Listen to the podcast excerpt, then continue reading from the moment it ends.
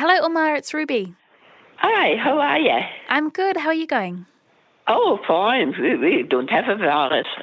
Yeah, yeah. You guys are going well. yes, it's very bad there, eh?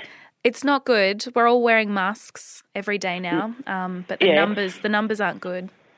Yeah. Oh. Hey, Umar, do you mind if I ask you some questions about the knitting and the beanie club to maybe use on my podcast if I record Yeah. it? Is that okay?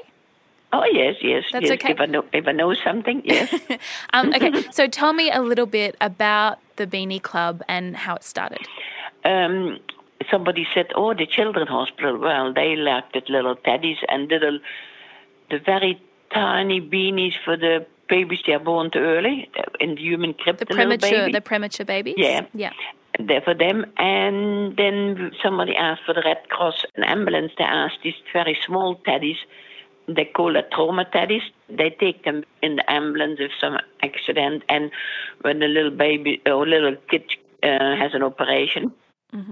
How long has it been going on then? Uh, nearly 15 years. 15 years. Yeah, and we meet every Monday morning. It's such a nice little group. Nobody has any, any pretense or, you know, nothing. They're all very nice, normal people. So, and yeah, we, we chat a bit and knit a bit and laugh a bit and have a coffee and then come home again.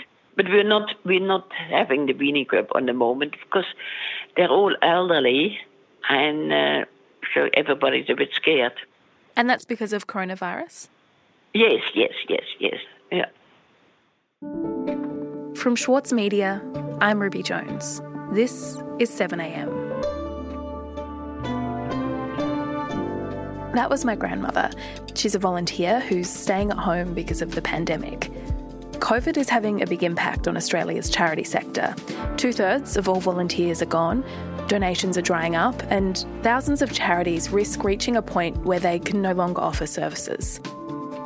Today, Mike Seccombe on the challenges charities are facing and what we might lose if they collapse.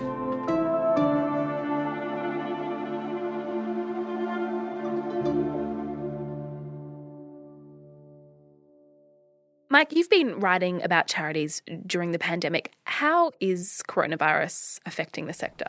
Well, it's affecting it in all sorts of negative ways. To start with, they've lost a huge number of their volunteers. About two thirds of people, 65%, have stopped volunteering because of the pandemic, because, you know, many of these volunteers are older. They're often retired people who are naturally concerned about their health at this time. And so without them, there are op shops closed down all over the country and what have you. So, so that's part one of the crisis. Mike Seccombe is a Saturday paper's national correspondent. The other thing is, of course, that COVID 19 has also robbed the charities of a sizable chunk of their revenue because it's made fundraising difficult. So, all those charity bike rides and gala balls and sausage sizzles outside Bunnings and all of those face to face type fundraising opportunities have essentially been closed down. Mm. So that's a big hit to them too. You know, about 20% of their of the total sector funding comes from donations. And so that, that's two things. And on top of that, there's mounting evidence that donors are increasingly tapped out. They gave during the bushfire crisis to the fireys, and now they're less willing to open their wallets because, you know, there's only a certain quantity of charitable dollars to go around. And are there particular charities that are susceptible at the moment, or is this something that is an issue across the sector? Well, it's patchy.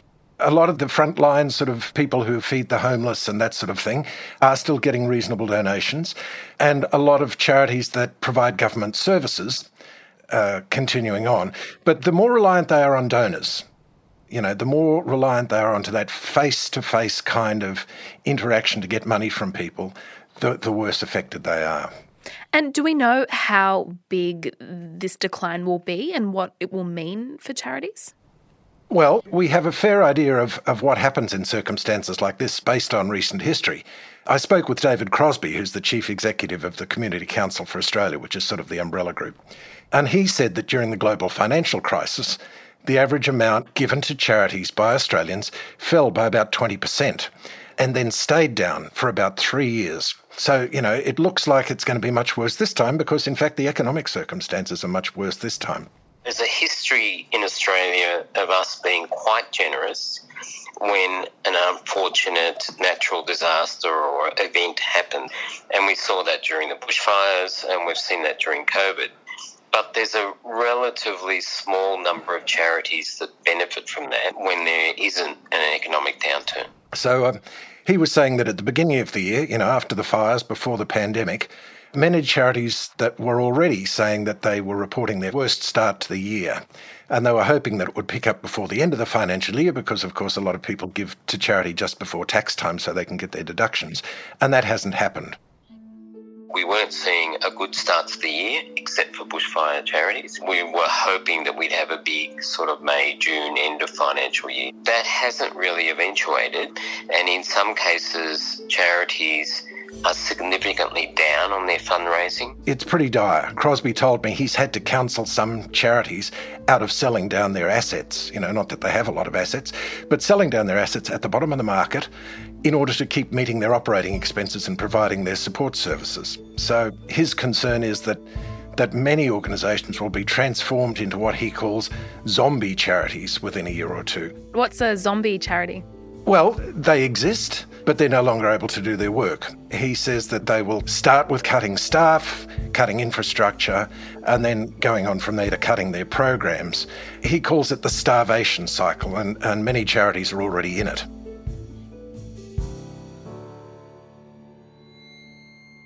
We'll be back in a moment.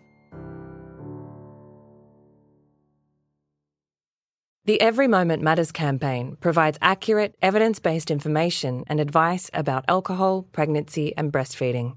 It has been created by the Foundation for Alcohol Research and Education and endorsed and funded by the Australian Government. Alcohol use during pregnancy can lead to fetal alcohol spectrum disorder, or FASD, a lifelong disability. So make the moment you start trying the moment to stop drinking.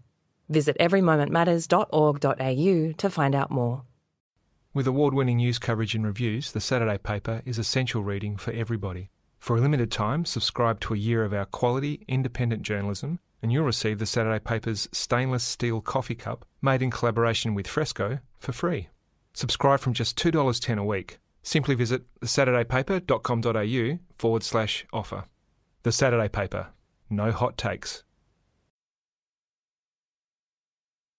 Mike, how big is the charitable sector in Australia? What's actually at risk here? Well, the charitable sector is huge in Australia. Tim Costello tells me this dates back sort of to the post war years and the Menzies government, where instead of going down the same route as Britain, where the state provided everything directly, in Australia, by delivering services through charities, you know, government direct funding of charity, and also tax breaks for people giving to charity, we became much more dependent on the sector.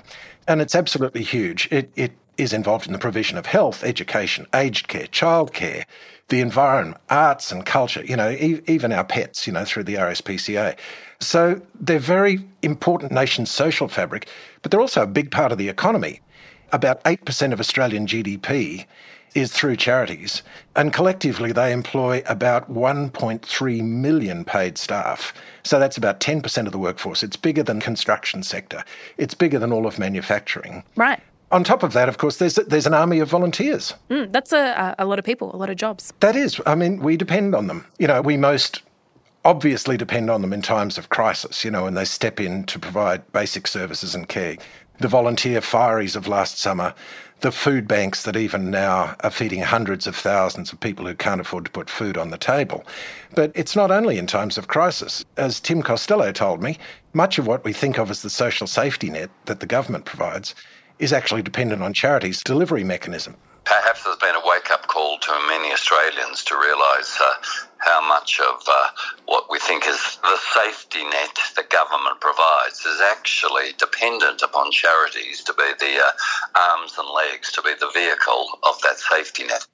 And so, Mike, our reliance on charity is increasing, but the funds for charities have been declining over time. Is that right? That is right, broadly. I mean, the, the sector's always been counter cyclical. In, in hard times, economic hard times, they're less likely to receive donations, but also that's when the, the demand for their services is greatest. So it's always tricky for them in tough times when we need them the most. But even before the recent crises, charities were doing it tough. I spoke to Myles McGregor Lowndes, who's a professor emeritus in law and public policy at the Queensland University of Technology and the founding director of the Australian Centre for Philanthropy and Non-Profit Studies. And he says fewer Australians appear to be giving. between 2016 and 2018, there was a very sizable drop in the number of taxpayers who claimed a donation on their tax returns. It was down about 100,000 people, which is a fairly significant number. And he said that's a trend that's been going on for a few years now. Fewer people are giving. So, um, as to why this could be the case, he thinks most likely it's a reflection of the weak economy because wage growth has been low and cost of living pressures have been mounting. Those things were a burden on donors well before the current crisis. So, Mike, if we're in this starvation cycle where charities are becoming less viable, and we know that charities have less money, but more people need their help, what happens?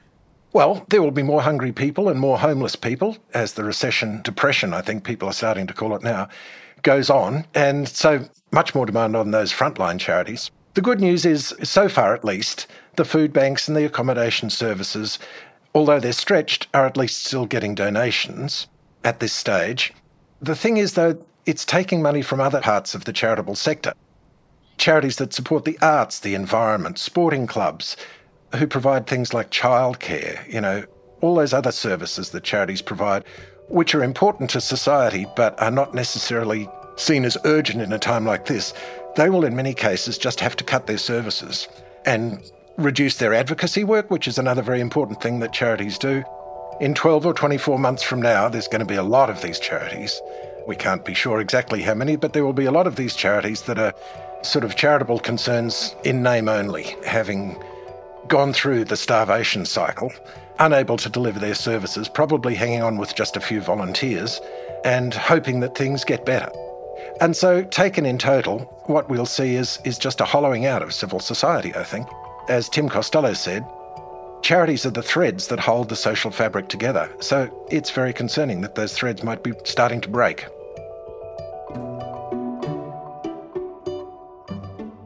Mike, thank you so much for your time today. Thank you very much for speaking with me.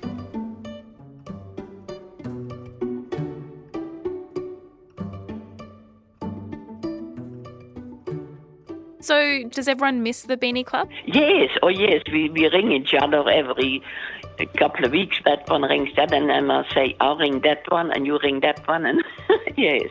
And we're all doing still fine. And you think you'll probably be able to get back to the Beanie Club? Oh yes, oh yes. Soon when when uh, it's over, we uh, be back there every Monday. We we just do it by here, you see, I said once the church is open for everybody and everybody can sit somewhere, uh, everywhere again, then I go back to church and then we go back to the Beanie Club too. If there is not a second wave coming here, so maybe in the next month or so we would go back again. Yeah, so um. that's yeah. So yeah, well, in years ago. Oh, you're not taping this anymore, are you? You want me to stop years taping? I can stop taping. Um. Yeah, but I tell.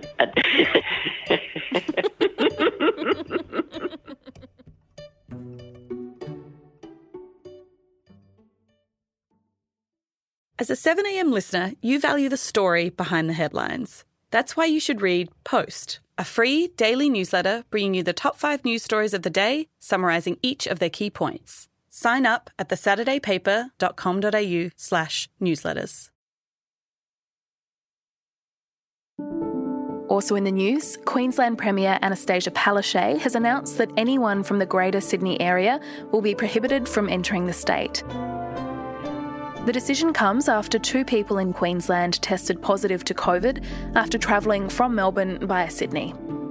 A criminal investigation has also been launched, looking into whether the two individuals had misled authorities when entering the state. Meanwhile, in New South Wales, another 19 cases of COVID have been reported, with a new cluster emerging in Sydney's east. Victoria reported 295 new cases yesterday. I'm Ruby Jones. This is 7am. See you tomorrow.